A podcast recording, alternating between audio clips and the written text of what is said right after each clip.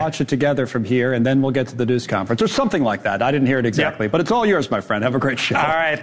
Thanks, Connell. Have a great day. Let's actually keep those live pictures back up because we did get the two minute warning. And hello and welcome to the Hill on News Nation, by the way. So, under two minutes right now. Uh, podium on the right, podium on the left. Uh, president Biden, Vladimir Zelensky, the Ukrainian president, the president of the United States, as we've been dis- uh, discussing, as they are about to essentially address the U.S. and address the world about this need, as they see it, to keep Ukrainian funding. Wide shot to the panel, real quick. Hello to you all. Cheri Bustos, Dan Cannon, and May Mailman, Ford O'Connell. We'll skip your titles. You're all important uh, because we don't have much time here. Back to the live shot, uh, real quick. We'll get all your thoughts momentarily. But as I mentioned, we are expecting the President of the United States and Vladimir Zelensky. Look, this has been a full court press, uh, Dan, from the Ukrainian leader to, to get U.S. funding, essentially. Yeah, and there's $106 billion, as you mentioned, in a package for Ukraine, for Israel, for the southern border. And I think the Biden administration is going to make the case tonight that the time is now to move on that package so we can stop Vladimir Putin in his tracks. So that's what the Biden administration will say. I ask the question, and we can talk about this uh, throughout the show. We're going to dip in uh, live once the, once the questions start coming. The way this normally works is they each make a statement, and, and then they take two questions from the U.S. side, two questions from the uh, Ukrainian side. May, Ford, where's the press conference about the southern border with the President of the United States, the DHS Secretary Alejandro Mayorkas, and the Mexican president? Yeah, well, you don't even have to go to the southern border. Uh, President Biden couldn't be bothered to negotiate with the Republicans on Capitol Hill over the weekend. And so, yes, he has this $14 billion, I want to help give pathways to citizenship in this large, un, you know, not paid for aid package but there's no border security in there. And so that's what the Republicans are, are hoping to see. Right. Just part of the scene uh, as President Biden starts to make this sales pitch to the American public. Let's listen in to the president real quick. Uh, thoughts on the other side. No one should forget that for you to be here today, again today, nearly two years later, and for Ukraine to be stand strong and free is an enormous victory already. Putin has failed failed in his effort to subjugate Ukraine. The brave people of Ukraine have defied Putin's will at every turn. Backed by the strong and unwavering support of the United States and our allies and partners of more than 50 nations, 50 nations in Europe and the Indo Pacific. And Ukraine will emerge from this war proud, free, and firmly rooted in the West unless we walk away. The American people can be and should be incredibly proud of the part they played in supporting Ukraine's success. We'll continue to supply Ukraine with critical weapons and equipment as long as we can, including $200 million I just approved today in a critical needed equipment, additional air defense interceptors, artillery, and ammunition. But without supplemental funding, we're rapidly coming to an end of our ability to help Ukraine respond to the urgent operational demands that it has. Putin is banking on the United States failing to deliver for Ukraine. We must, we must, we must prove him wrong. The United States and Congress must, as I asked last week, in this, it's stunning that we've gotten to this point. You know, we need to fully appreciate, fully appreciate how it's wrong, how this is being viewed around the world and being used by Russia. Russian loyalists in Moscow celebrated when, when Republicans voted to block Ukraine aid last week. The host of a Kremlin run show literally said, and I quote, Well done, Republicans. That's good for us. End of quote. Let me say that again. This host of a Kremlin run show said, Well done, Republicans. That's good for us. That's a Russian speaking. If you're being celebrated by Russian propagandists, it might be time to rethink what you're doing. History, history will judge harshly those who turn their back on freedom's cause. Today, Ukraine's freedom is on the line, but if we don't stop Putin, it'll endanger the freedom of everyone almost everywhere. Putin will keep going, and would be aggressors everywhere will be emboldened to try to take what they can by force. Mr. President, I'll not walk away from Ukraine, and neither will the American people. A clear bipartisan majority of people across the United States and in Congress support your country.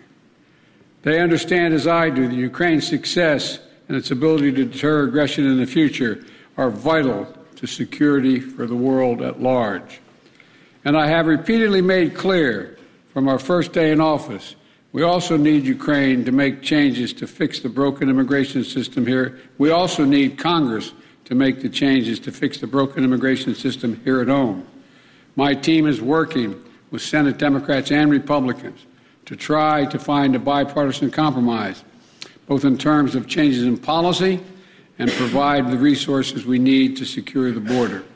Compromise is how democracy works, and I'm ready and offered compromise already. Holding Ukraine funding hostage in an attempt to force through an extreme Republican partisan agenda on the border is not how it works. We need real solutions. I also asked Congress for funding for Israel to take on Hamas and confront multiple other threats backed by Iran in the wake of the October 7th assault. National Security Advisor Sullivan will travel to the region this week and meet with the Israeli War Cabinet, as I have met with, to emphasize our commitment to Israel as well as the need to protect civilian life and ensure more humanitarian assistance flows and reaches into Gaza for Palestinian civilians. Secretary Austin will also travel to the region this week to step up the international efforts to protect the free flow of commerce through the Red Sea.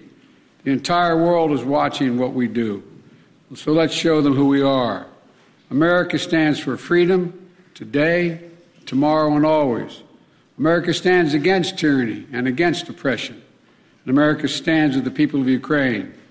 Thank you again for being here today, Mr. President and thank you for everything Ukraine is doing to hold the line for liberty in the world. The floor is yours, Mr. President. Thank you so much. Thank you very much, Mr. President, dear journalists.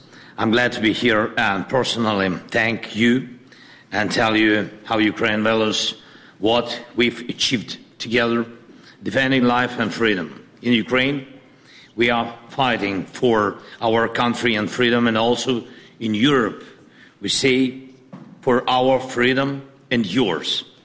And this motto resonates not only in our country, not only in our hearts, not only in Ukraine, but also in Poland and Baltic states, Moldova and others. When freedom is strong in one country, it is strong everywhere. When it burns in one soul, it presents its merits to, to others.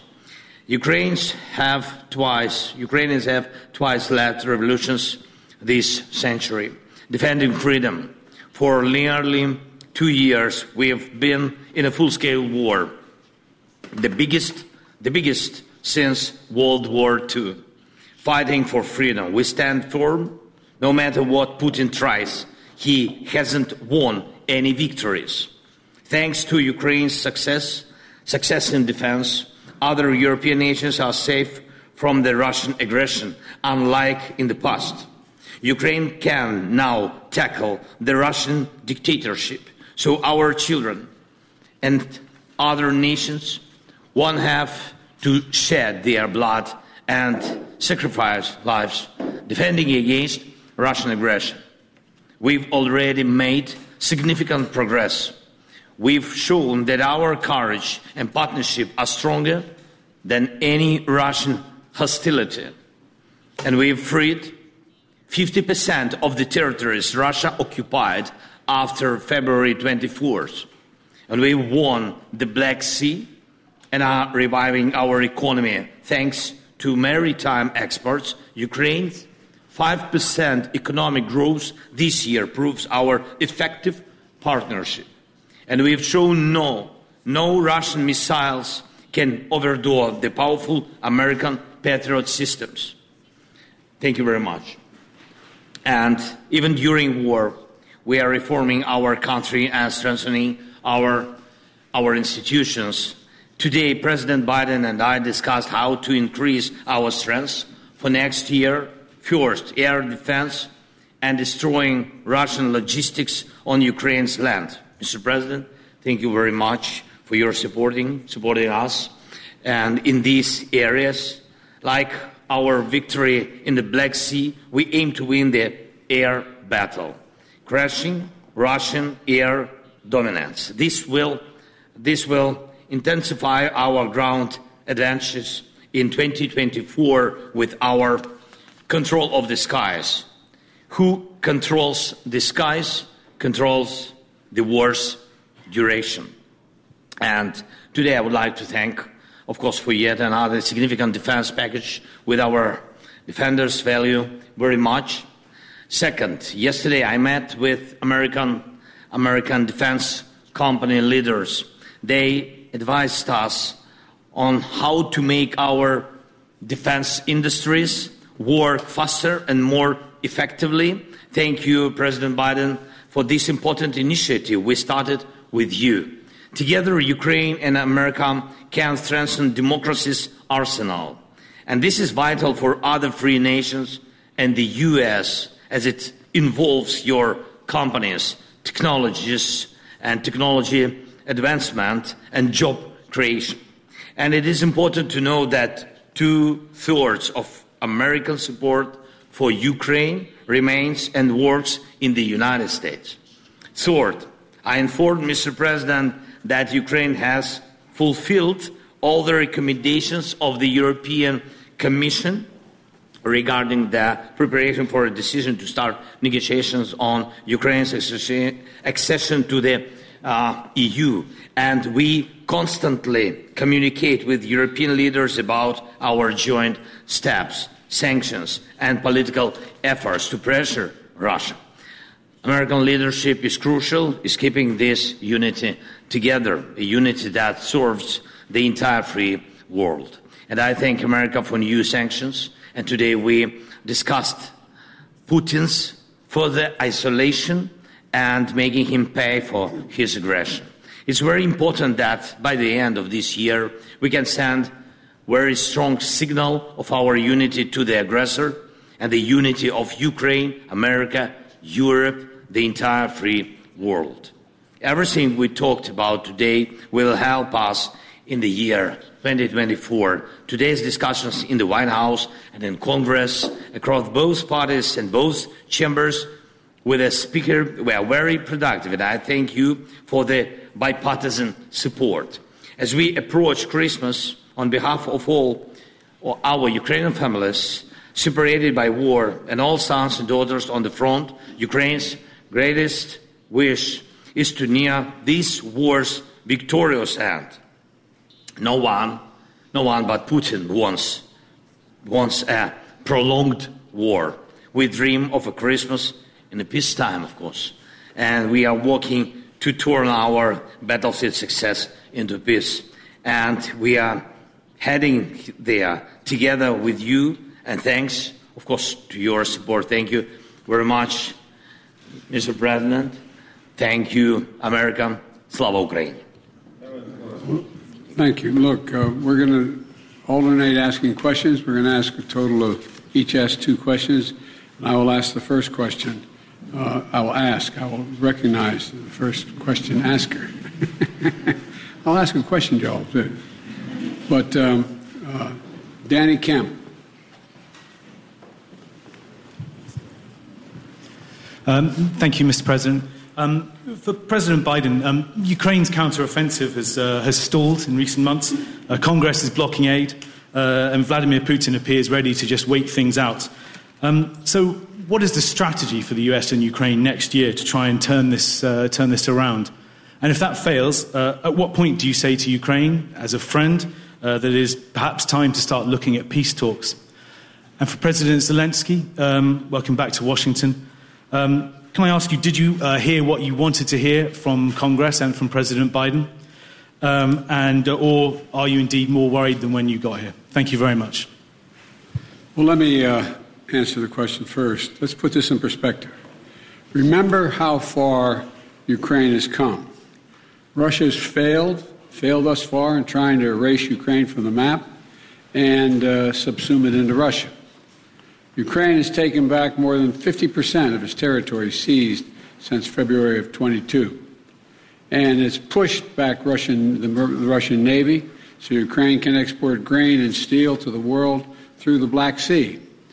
And thanks to the incredible courage of the Ukrainian people and the bipartisan support from our Congress, but it's not just American support.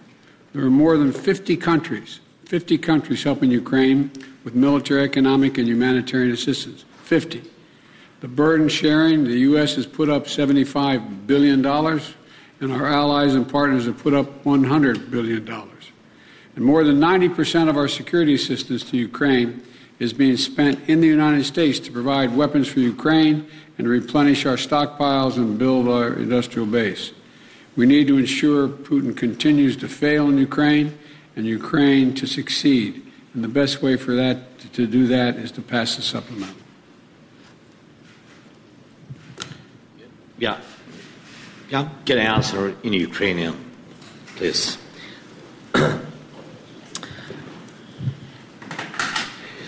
Дуже дякую. Перш за все, хочу додати First of all, I would like to add uh, to the words of Mr. President uh, Biden uh, які були успіхи. Я вважаю, uh, що about вони successes. I далися нам think непросто, that але uh, тим не менш, these це were були not дуже easy серйозні, successes. дуже Nonetheless, серйозні they кроки, і were вони quite точно були serious. кроки They вперед. were serious Дійсно, steps перемогли на морі. forward.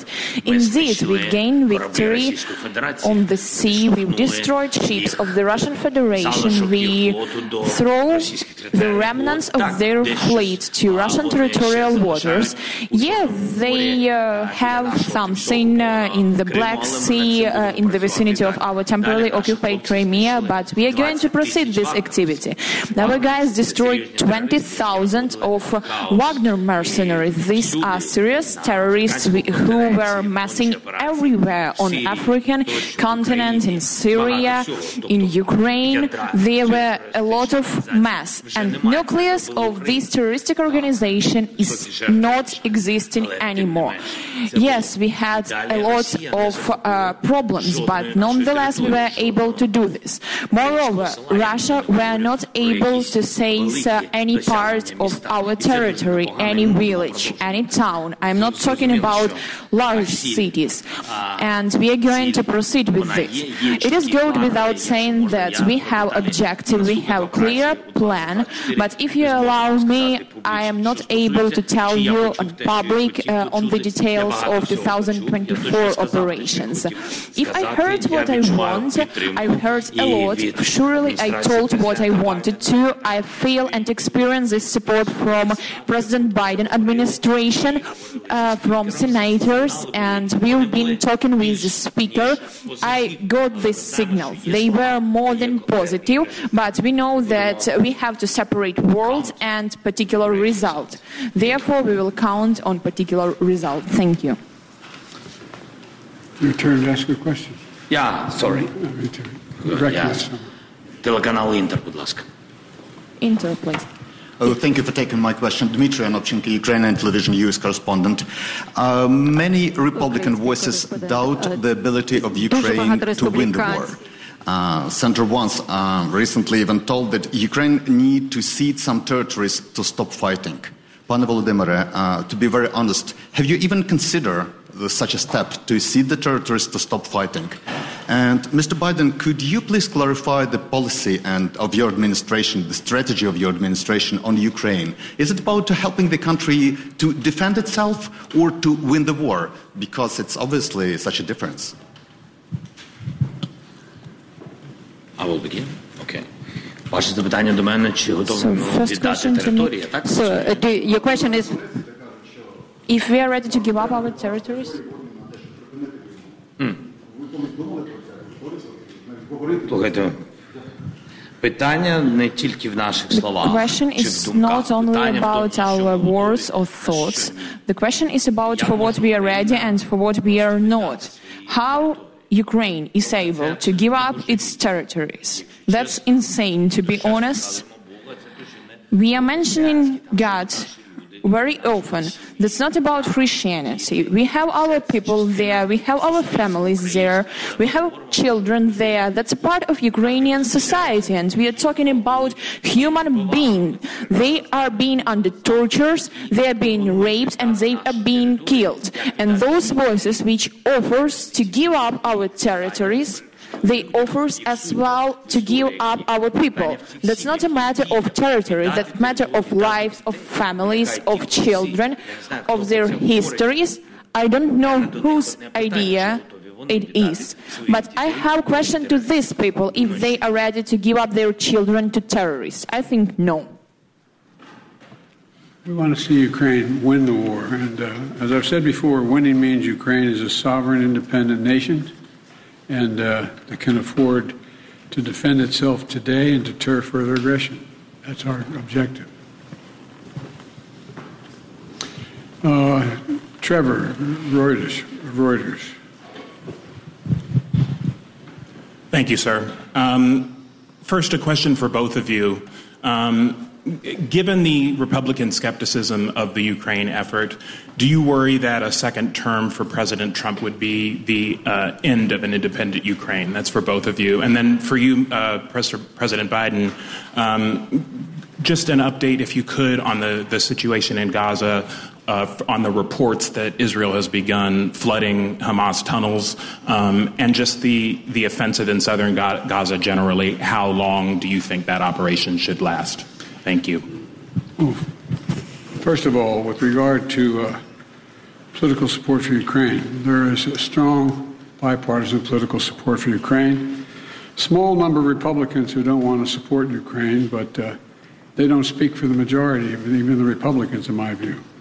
We're in negotiations to get funding we need, not to promise, uh, not not making promises, but hopeful we can get there. I think we can. You're right. The world's watching what we do. Would you send a horrible message to an aggressor and allies if we walked away at this time? And it would hurt our national security. Do you want me to answer the other question as well? With regard to. Say it again. Sorry, so the, the question was just um, if you could talk a little bit about the Gaza operation, Israel flooding Hamas tunnels, and if you've had conversations with uh, Bibi Netanyahu about how long that operation should last.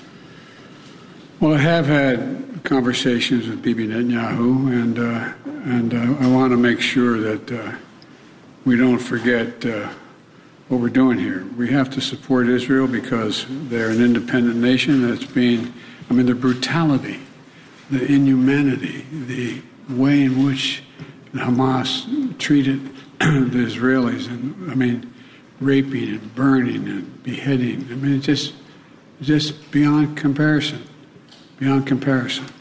And uh, to anything else that I've seen since I've been here, and I've been around for a long time. But I think that uh, we have made it clear to the Israelis, and they're aware that the independent, the, the safety of innocent Palestinians is still of great concern. And so the actions they're taking must be consistent with attempting to do everything possible to prevent innocent Palestinian civilians from being being hurt, murdered, killed, lost, etc.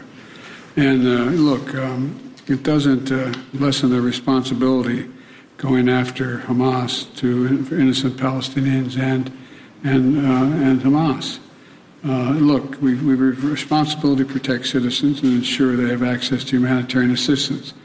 That's why I've worked so hard with our Arab friends as well as the Israelis to get humanitarian assistance into Israel, literally getting up to 140 trucks loaded with gear, loaded with food, loaded with everything that is needed by the Palestinians, including fuel. So, you know, Israel has stated its intent to fulfill these responsibilities. Uh, it's very difficult. With regard to the flooding of the tunnels, uh, I'm not, well, there is assertions being made that there's quite sure there are no hostages in any of these tunnels, uh, but I don't know that for a fact. I do know that, though, every civilian death is an absolute tragedy, and Israel stated its intent, as I said, to uh, to match its uh, its words with uh, its intent with word with actions. That's why uh, that's why I was that's what I was talking about today.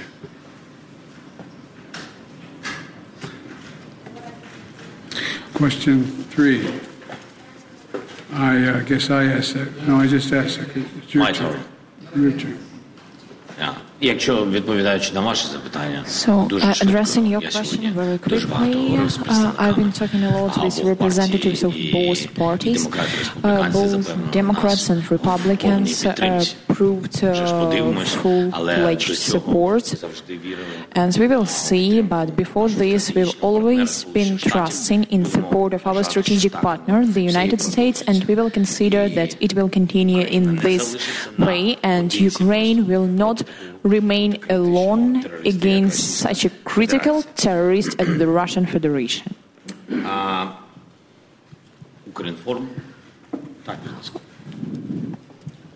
Thank you so much. Uh, my name is Yaroslav Dovhopol, Ukraine Foreign News Agency, Ukraine. Next summer, uh, the United States will host uh, uh an anniversary NATO summit, summit in Washington, D.C., which raises a lot of hope especially for Ukraine. Uh, President Zelensky, uh, what does the Ukrainian side expect from this summit? And uh, do you hope to hear direct invitation for Ukraine to join the alliance?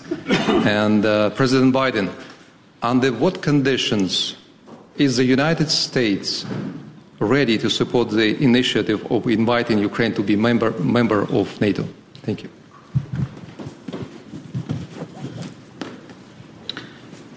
Thank you for your question. Uh, I will answer very quickly on this very complicated question. We are not allies till now. We are not mem- we, are allies, but we are not members members of NATO. So that's why I think I will pass this question to our big friend, President Biden. Look, I'm very proud that how strong and unified NATO has become, and now it's even larger. I uh, Putin wanted the Finlandization of NATO when I met with him in uh, in, uh, in in Geneva right after I was elected, and he's gotten the NATOization of Finland instead. And NATO will be in Ukraine's future, no question about that. But we, as we said in Vilnius, Ukraine will become a member of NATO when all allies agree and conditions are met. Right now, we have to make sure they win the war. And, uh, you know, we launched a joint declaration of support alongside President Zelensky and the G7 leaders in Vilnius, outlining a long term commitment to supporting Ukraine's defense needs. We also hosted a defense industry conference last week here in D.C. to get that critical work done. So it's a step at a time. Thank you all very, very much. This concludes the. Thank you, everybody. Thank you, everyone. This concludes the press conference. Thanks, everybody. Thanks, everybody. For about the last 26 minutes, you have been watching live with us here on the Hill on News Nation. Those two world leaders, President Biden, Vladimir Zelensky of Ukraine, making their pitch here in Washington, in the middle of the White House, as to why the U.S. should give more aid to the area of some $60 billion to Ukraine. And it is one of the big questions right now here in Washington. How does that happen? And what does that look like? Hello, and thank you for being with us here on the Hill. If you weren't with us for the first couple minutes of the show before that started, uh, Cheri Bustos, former Democratic Congresswoman, of course, from uh, the state of Illinois, Dan Cannon, former uh, Obama campaign official, May Mailman, former attorney in the Trump White House, Ford O'Connell, former Trump campaign surrogate. Hello, hello. Hello. Hello, there you go. uh, nice to see you. So, obviously, a pretty big consequential pr- consequential moment in the sense of, as we were talking about momentarily, this is a hundred billion dollar pitch, right? Sixty billion or so for Ukraine, fourteen billion for Israel, fourteen billion for the southern border, and what you just heard, and let's start with uh, Ford and May, was President Biden make the case that Republicans, some of them, are holding hostage aid, and he called it an extreme Republican border agenda. And one of the questions is how do you get Ukraine aid with a border aid at this point in time in Washington? It's not looking good. But Biden's delusional because he's not serious about the border. Border security is national security. He says Republicans need to support Ukraine because it's about freedom and national security. Well, these two things align. And also, when it comes to Ukraine, he is not being honest about the Republican position. He is walking us into a decades long proxy war in Ukraine, and Ukraine is the most corrupt country in Europe. And what Republicans are saying, if we're going to spend this kind of money, because we've already spent $77 billion, if we're going to spend this kind of money, we want to know where it's going. Is it going to weapons? Is it going to propping up the government? Where is this money going? And, and honestly, until he does something about fraudulent asylum claims and building so, the wall, this isn't going anywhere. May I started the show by asking, you know, we just saw the press conference with Biden and Zelensky. We haven't seen a press conference down at the southern border with with Biden, Mayorkas, and, and AMLO. Yeah, it doesn't Mexican seem president. to be a priority. And when you say $100 billion, it's much more than that, right? We're running a $33 trillion deficit, so every right. dollar is actually borrowed, so it's, it's substantially higher. And if I was looking for answers out of today's press conference, I didn't receive them. I thought one of the good questions was, you know, it's kind of been a stalemate. You know, what does next year look like? Should they start talking about peace talks? And Biden went to his notes and, and tried to give some past looking successes. Those successes were from 2022. This 50% stat, we've gotten the 50% back. That's a 2022 talking point. There's no answer to what to what to look forward to. Dan Cheri, what did you hear uh, from the president, from the Democratic perspective? Did you did you hear what you wanted? He said Vladimir Putin has failed. He's banking on U- the U.S. failing to deliver. Yeah, now is the time to get a deal done. And I think the thing the Biden administration is doing, the president's doing with Zelensky here in Washington, and Zelensky's meeting with leaders on the Hill is creating the conditions under which we have to get a deal done. What executives do is create the framework. We have national security pro- package here. We've got Ukraine, Israel, and the southern border. There are details to be worked out. I think there is room to negotiate. But that framework is set by the president. He's setting the conditions by which we have to get this done. And now is the time because we can't wait for this Congress to get functional while Vladimir Putin runs over Ukraine and Hamas is threatening Israel. Does this move the needle? Well, and as this news conference was happening, the bipartisan group in the Senate who's talking about border security and what's going to come out on this border deal came out and said we're making progress. Mm. Um, I, I, guess my question to what you guys were saying was, what is the price of freedom? I think a couple of the things that President Biden said, freedom is on the line and Putin will keep going. Hmm. And, and, and that is, there's a cost to that. Okay. Uh, more to discuss here uh, on the Hill as, as again, you know, hearing from the President of the United States, the Ukrainian leader, by the way, for the third time here in Washington. And coming up, the top Republican senator said today it will be nearly impossible to get a deal on funding for Ukraine and our southern border this year. So what comes next? What does it mean? By the way, we haven't even talked about Israel yet right? There's $14 billion there that the administration wants. Nothing has come out of Washington headed to the Middle East. Will it? Senator Roger Marshall, who has been on the forefront for Senate Republicans, joins us on the other side of the break. You're watching The Hill here on News Nation. 1 800 986 1748 to receive $1,000 off your Kohler walk in bath and take advantage of our low monthly payment financing. Red Lobster's new lobster and shrimp celebration. We got tails, shrimp, waiters, potatoes, sausages and bosses, cheddar bay stuffing, no bluffing. Three lobster and shrimp entrees for a limited time. Attention, former Marines and family members stationed at Camp Lejeune. If you lived or worked at Camp Lejeune, North Carolina for at least 30 days from August 1953 through December 1987 and have been diagnosed with cancer, neurobehavioral effects, had a child born with birth defects, were diagnosed with fertility issues, or more, you may qualify for significant financial compensation. Call Saddle Rock Legal Group now to discuss your case. It has been proven that the water at Camp Lejeune during those years was extremely contaminated with toxic chemicals. A new law passed by Congress now allows veterans and their surviving family members to bring lawsuits and potentially recover damages for harm from exposure to contaminated water at Camp Lejeune. Don't wait until it's too late. It only takes a few minutes and the call is completely free. Call Saddle Rock Legal Group to discuss your case now. Call 1 800 773 6677. That's 1 800 773 6677.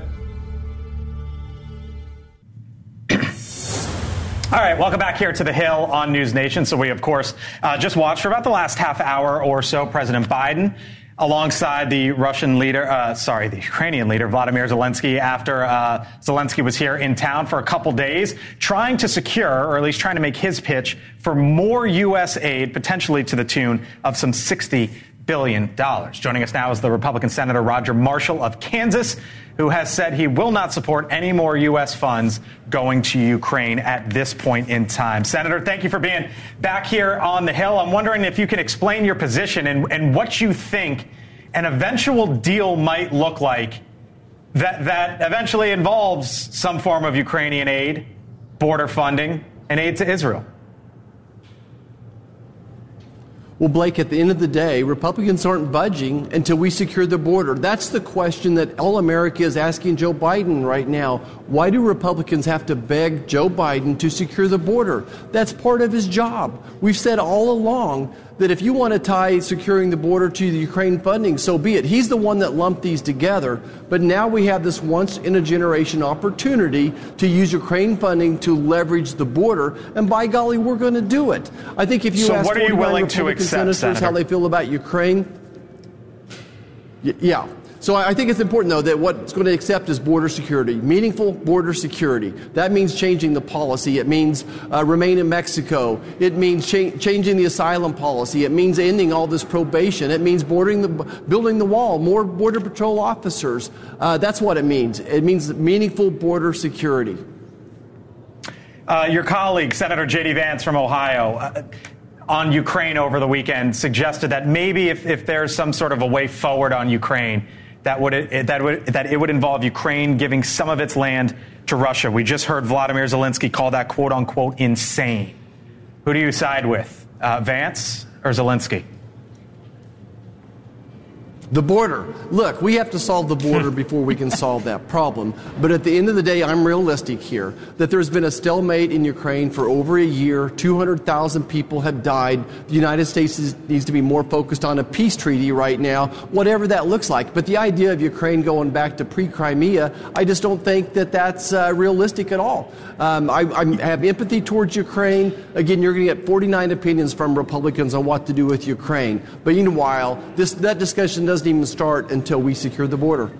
Senator, I, I hear you on the border. We haven't even talked about Israel because that's that's part of the package. And I wonder, and I know you've been at the forefront on the Senate floor saying, you know what, the House has passed a deal, 14 billion for Israel, paid for by making cuts to the IRS. But you know that's a non-starter for Democrats in the Senate. And I wonder as we go into the holiday break and with nothing happening, how anyone in this town could make the argument that they're taking aid to Israel seriously with none of it coming out the door.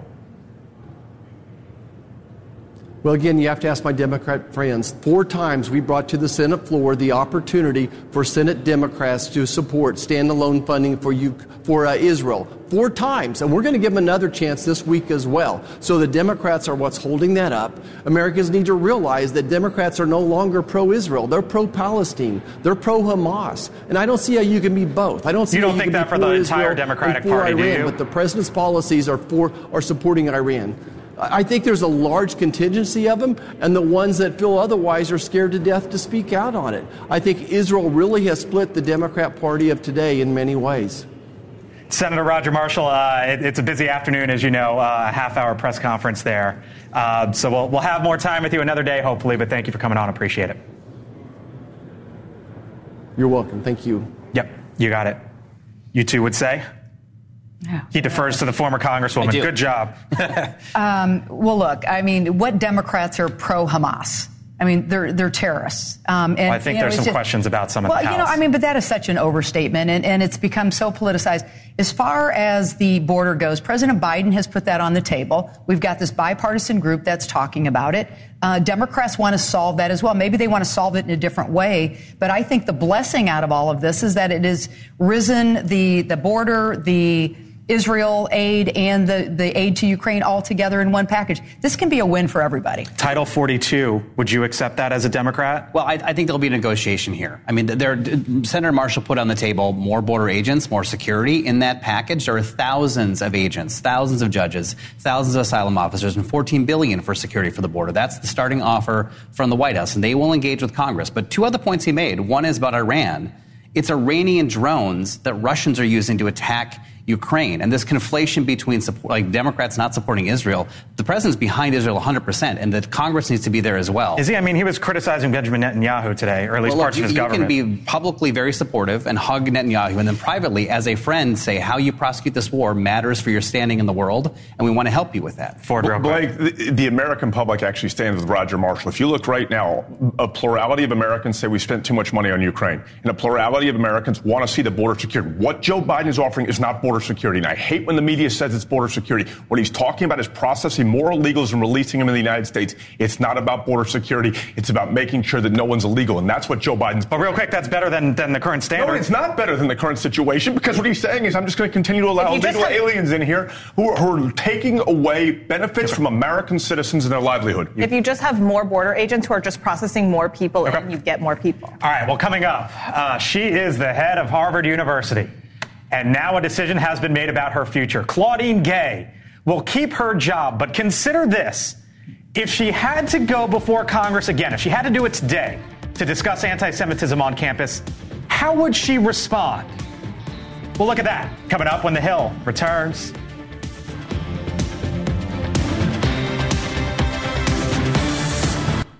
The answer is yes, that calling for the genocide of Jews violates Harvard Code of Conduct, correct? Again, it depends on the context. Now, Harvard University's board released a statement saying, in part, quote, in this tumultuous and difficult time, we unanimously stand in support of President Gay. At Harvard, we champion open discourse and academic freedom, and we are united in our strong belief that calls for violence against our students and disruptions of the classroom uh, experience will not be tolerated. Okay, so she's not going anywhere, right? Harvard's made the decision. But I just wonder if that, if that question was asked today, right now, what would Claudine Gay say? Probably not the same thing. Exactly. I'm, yeah. I'm, not sure she would say much different yeah. either. Yeah. Um, and isn't that a problem? No, I, I, I, would would think she wouldn't say the same thing. I mean, oh, you think she would say something? No, I mean, it's it's all blown up. It's it's I, I think it's a it's a moment where I'm guessing they're all reflecting on how that hearing should have gone differently. And you got one president who's resigned, another one who's um, squeaked through. I'm not sure what's happening to the third one right now. Stefanik is calling for all three to, to resign and be removed from office. Um, I, but no, I mean, it was, it was a cringeworthy moment to, to listen to that answer. Like, I, I think part of the problem here is that we talked about this yesterday with Portable, but offset, but there is this issue of college campuses everyone's talking about. But I think the bigger issue is that some of the academic leaders are, are scared of donors. They're, they're now scared of Congress, and they're sometimes scared of their own students. And there is this discourse in the country based on a binary view of politics that puts us in two camps, runs us through social media, and then they have this problem of dealing with that in an honest way. And complex issues require a complex answer. That's a simple question she should be able to answer, but I think that there's a bit of a, a fear of saying the wrong thing for a certain segment. You, th- you think she would answer differently? Uh, I don't because I think she really does think it depends. If you go after Jewish students and call for the genocide of Jewish students, then maybe that's okay. Actually, we've seen that on Harvard's campus. But if you go after the genocide of transgender students or black students, that would never be okay. So in a sense, she's very honest. The thing is, how tough to be a Jewish student at Harvard. I mean, I went to Harvard it's just not fathomable to me to think that they could face what they've been facing, where people are mobbing them, shouting shame, and their president won't do anything. That's one of the ultimate name drops when you say, I went to Harvard. Are you proud of that? Um, it's called Hamas University, actually. Oh, now. come on. Claudine Gay just found the First Amendment. You know that Harvard has the weakest First Amendment protections, and not only that, she's in academia. And I don't care what the code of conduct at Harvard says, the number one violation is possibly plagiarism, and there are allegations of plagiarism. I'm going to say the following point, and I stand by this point. If she was a white man, she would have been fired. Because she's an African American woman, that's why they're sticking beside her. I will tell you something else. Losing a billion dollars in donations. I think that's what this is about. I absolutely you agree with them or no? I think there's a diversity component to it for sure. I mean, this is a woman who's only written 11 academic papers, which is not enough to get you an entry level position Correct. at most universities, and she's the president of Harvard. What about this? Senator Rick Scott in our inbox. Harvard should lose federal funding over failure to condemn anti Semitism. Now there's a group of Republican senators who are starting to say, uh, and you can see what he, he said there in his press release, starting to say, yank some funding. Well, ab- above all else, these presidents, their job is to make sure that their students are safe. And um, I can't think of anything more important than that. And that's what they ought to stay focused on now. Last word. Well, I, I- I think this is clearly a viral moment for Republicans, and they've got some blood in the water. They're going after it. But we just talked about all the things that have happened with Ukraine aid, with Israel. There are bigger fish to fry here than this. Title VI protections. You kidding me? Rick Scott's absolutely right about this. And so is the Congresswoman. You have to make sure your students are safe. And if they're not safe, then the federal government should step in because that is federal law. Last word to the Harvard alum. Take the money away, whatever they do. Harvard does not need federal money. I mean, that We endowment is how many, like tens fund. of billions? It's a hedge I mean, some of these endowments are Take it insane. away. All right, by the way, uh, a busy day here in Washington as we've gone through. There is a member of Congress who has a genius idea the holiday party. No more than 16 minutes. How we got to that number. Coming up on the other side of the break. one's happiness, joy, and cheer. May your holiday be a heartwarming time to celebrate the relationships that we share together. We're privileged to be a special part of your family. Happy holidays from our family to yours.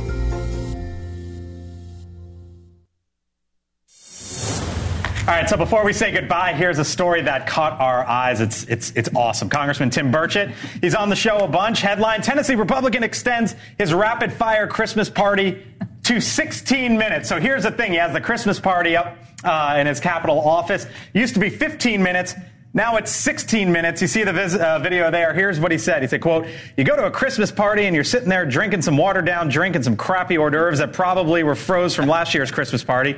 And you're stuck there talking to somebody with wine breath and you can't get away from them and you're thinking, dang, 15 minutes. Last year, 15 minutes was apparently not enough. Uh, so he said, you know what? We're going to do 16 minutes this year. A lot of people are saying, Congressman, you're right. Totally. Are they not? Yeah, I want to go to his party. You want to go? How, how long was yours? Uh, 12. 12. No. Brevity. I don't. I don't blame him for for doing something like it's that. It's like the ultimate extrovert introvert move here, right? You got to talk to folks, but only a little bit. I got to get out of here. Joe, do we have the, uh, the the Hill Christmas picture from last night? Do we have that or no? Ah, not yet. Joe says. So, okay, maybe we'll show it another day. You have to Um, think about the interns, though. You got to feed the interns. yeah, we had our, our, our awesome intern Ava was at our party last night, but I just love that because he's This is the story of the one. As head of maintenance at a concert hall, he knows the show must always go on. That's why he works behind the scenes, ensuring every light is working, the HVAC is humming, and his facility shines. With Grainger's supplies and solutions for every challenge he faces, plus 24 7 customer support, his venue never misses a beat. Call quickgranger.com or just stop by. Granger, for the ones who get it done.